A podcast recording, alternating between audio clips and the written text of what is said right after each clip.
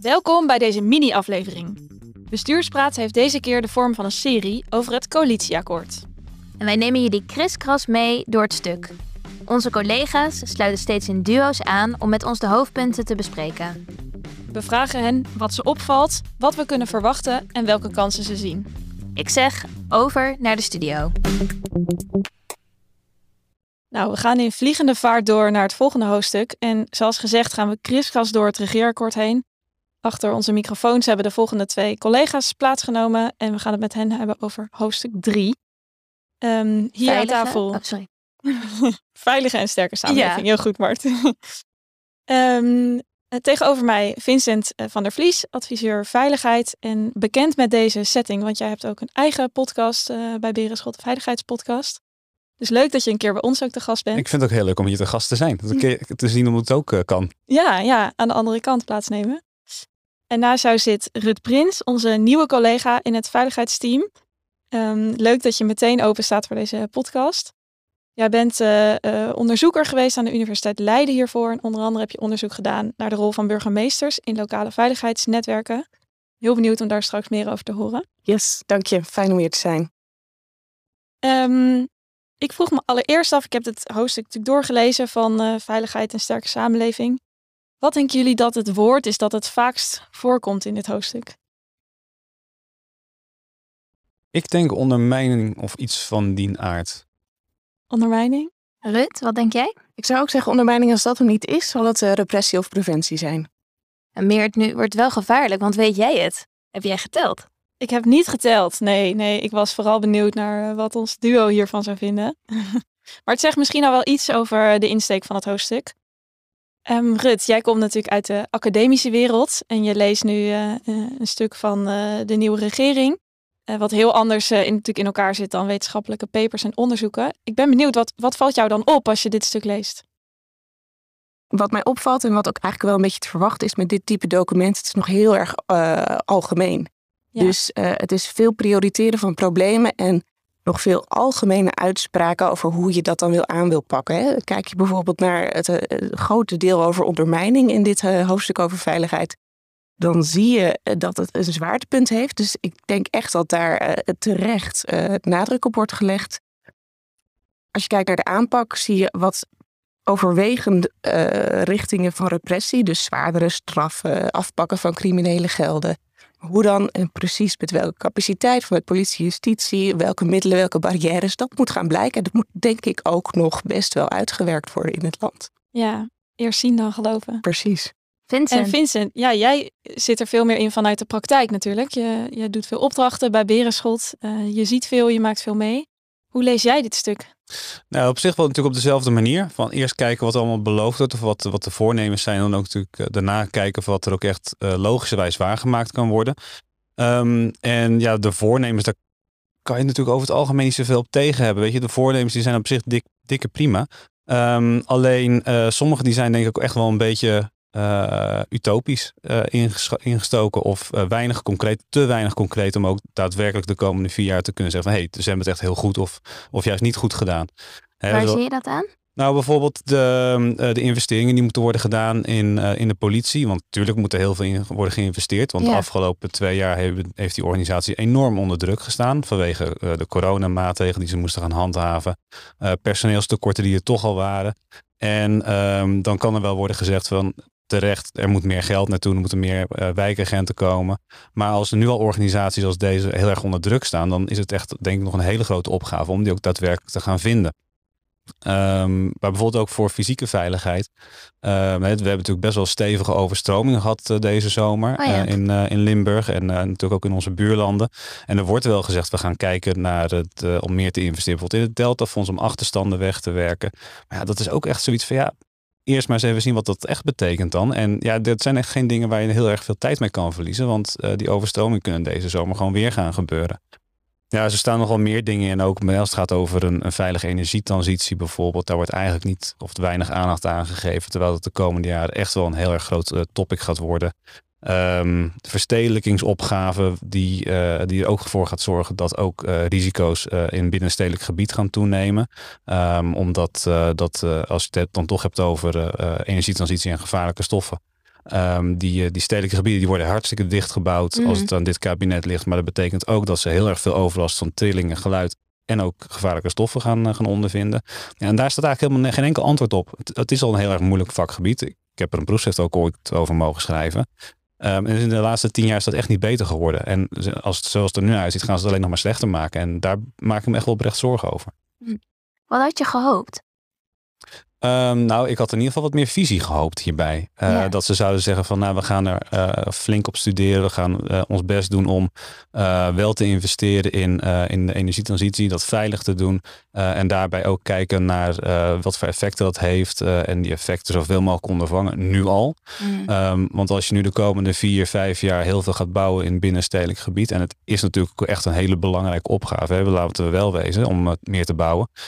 Um, maar als je pas over vijf jaar gaat zien van hé, hey, we hebben ook nog heel veel uh, aan gevaarlijke stoffen door stedelijk gebied. Um, uh, en we hebben heel veel meer gebouwd en er gaat een keertje iets fout. Ja, dan heb je gewoon ja, stront aan de knikker. En, ja. uh, en dan, we hebben, ze hebben er allemaal naar gekeken en we wisten dat het kon gebeuren. En het is alleen maar, ja, er is, niet zo, er is te weinig aan gedaan. Dus daar maak ik me echt wel een beetje zorgen over. Ja, dus de ontbrekende visie nu kan je op een later moment straks ja, tegenwerken. Ja, je kan het niet meer repareren. Rut, ben je daarmee eens? Zie jij dit ook?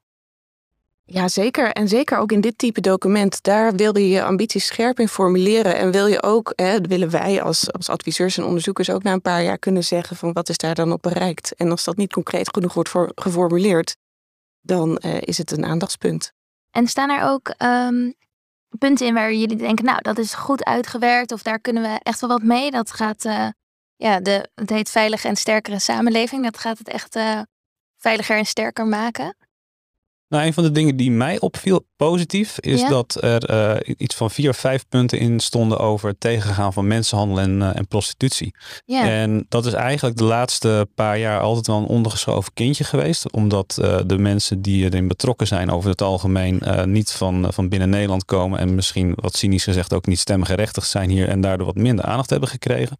Terwijl er juist echt heel erg veel schrijnende gevallen zijn. We hebben ook een keer een onderzoek mogen doen op dat vlak. Ik ben ook een keer meegelopen met, met de politie uh, die mensenhandel opspoort. En wat je dan tegenkomt is echt, echt vreselijk. Dus ik ben heel blij dat daar wat meer aandacht aan wordt besteed.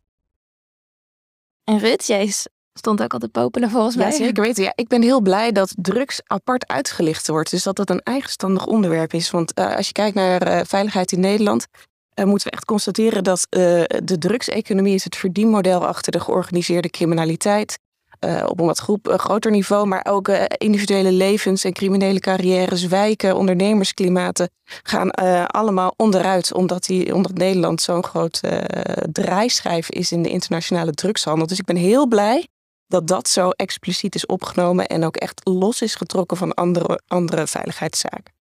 Ja, dat. Maar tegelijkertijd vind ik het ook weer apart dat ze dan niet inzetten op preventie van uh, gebruik in Nederland. Dat er nergens wordt gezegd over van uh, we gaan ons best doen om uh, de gebruikers te ontmoedigen.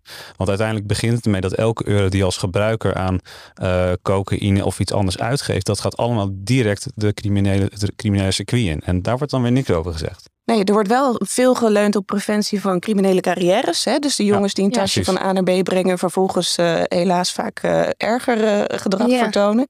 er wordt ook nagedacht over Ehm, het mogelijk legaliseren. Nu ga ik wel drie stappen verder dan het kabinet op dit punt. Maar er is een experiment met uh, legale uh, kweekverkoop en controle van, uh, van drugs voortgezet. Mm -hmm. Dus je ziet dat er aan de preventiekant wordt gewerkt, maar niet aan de kant van de gebruiker en het normaliseren van drugs hoort erbij.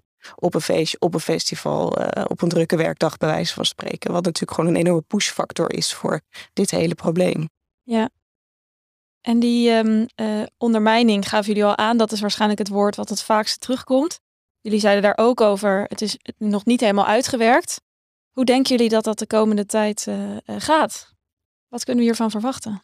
Als ik kijk naar wat hier staat in het akkoord, um, wordt er erg ingezet op repressieve maatregelen. Dus wat mij opvalt is als je die hele bullets langs gaat, hè, wat zijn nou ongeveer de handelingsperspectieven, gaat het om verhogen van straffen, versterken van de strafrechtketen, afpakken van crimineel geld.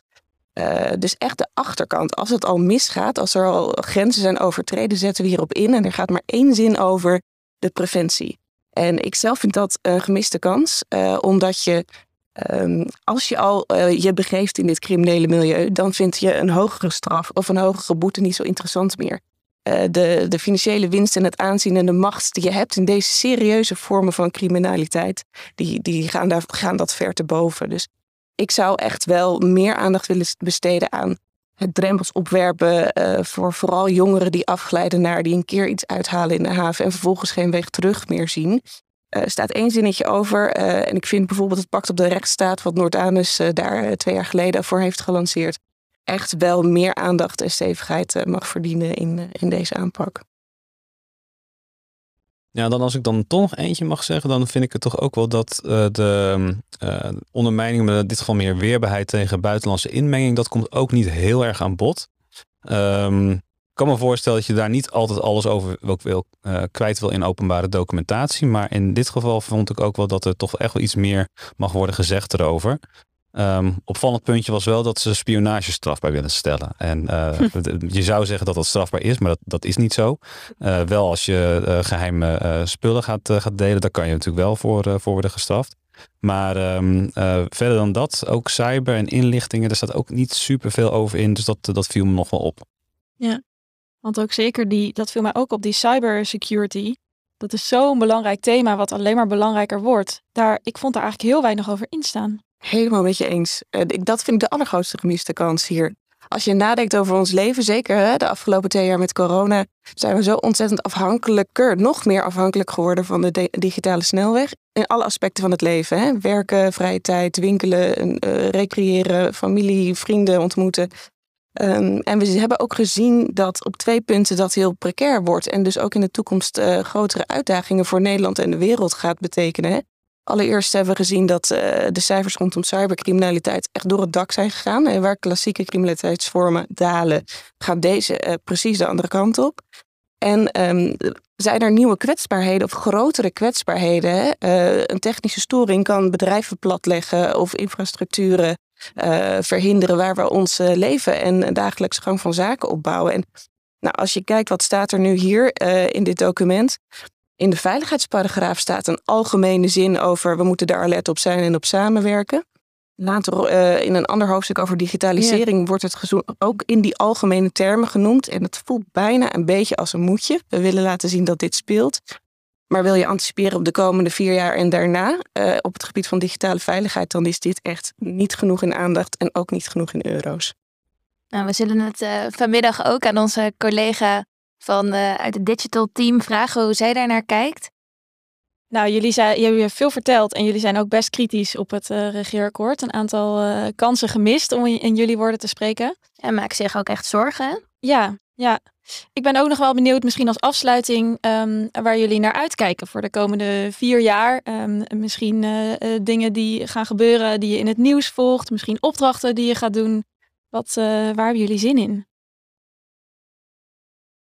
Ik heb zin om te zien hoe um, de aanpak rondom ondermijning, waar Nederland al best een eind is gekomen, maar ook nog veel werk te doen heeft, hoe, hoe die zich verder gaat professionaliseren en uitbalanceren.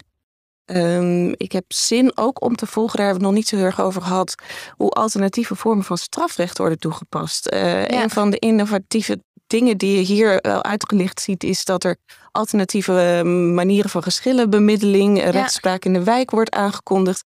En dat vind ik een heel positieve noot hier, om ook nog even met een upper af te sluiten.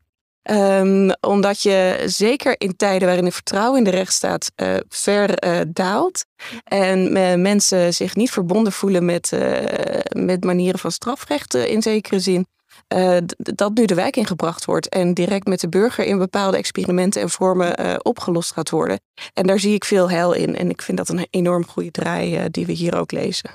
Wat mooi, dat sluit ook heel erg aan bij het uh, eerste gesprek wat we hebben gehad vanochtend. Waar we het ook hebben gehad, ging over de democratische rechtsorde. En dat dat vertrouwen van de samenleving toch best wel daalt. Hoe pak je dat nou aan? Nou, door in gesprek te gaan, relatie burger-overheid. Nou, dat komt hier dan ook echt heel mooi in terug. Vincent, aan jou de laatste zinnen. Nou, ik vind het echt heel erg leuk dat we uh, afgelopen jaar al heel veel hebben mogen doen op die veilige energietransitie. Uh, beide echt hele uh, veiligheid en energietransitie hele belangrijke onderwerpen. En daar kijk ik echt wel naar uit om daar meer mee te gaan doen. En um, ook op het gebied van nationale veiligheid, weerbaarheid ten opzichte van, van buitenlandse inmenging, zijn we afgelopen week met een nieuwe opdracht begonnen waar ik niet al te veel over kan zeggen. Dat maakt het alleen maar des te spannender natuurlijk. Ja. Um, maar ik vind het heel erg leuk om te merken dat er ook echt wel een hoop aan wordt gedaan en waar we ook gewoon echt een directe bijdrage aan kunnen leveren. Zodat je ook echt ziet dat de adviezen die wij geven dat die ook echt direct een bijdrage leveren aan verbetering van veiligheid, ook op nationaal niveau. En dat vind ik heel eervol om te mogen doen. Zeker, ja. Mooie afsluiter. Dank voor jullie komst naar de studio. En wij gaan uh, door naar het volgende duo. Nou, jullie bedankt. Veel plezier.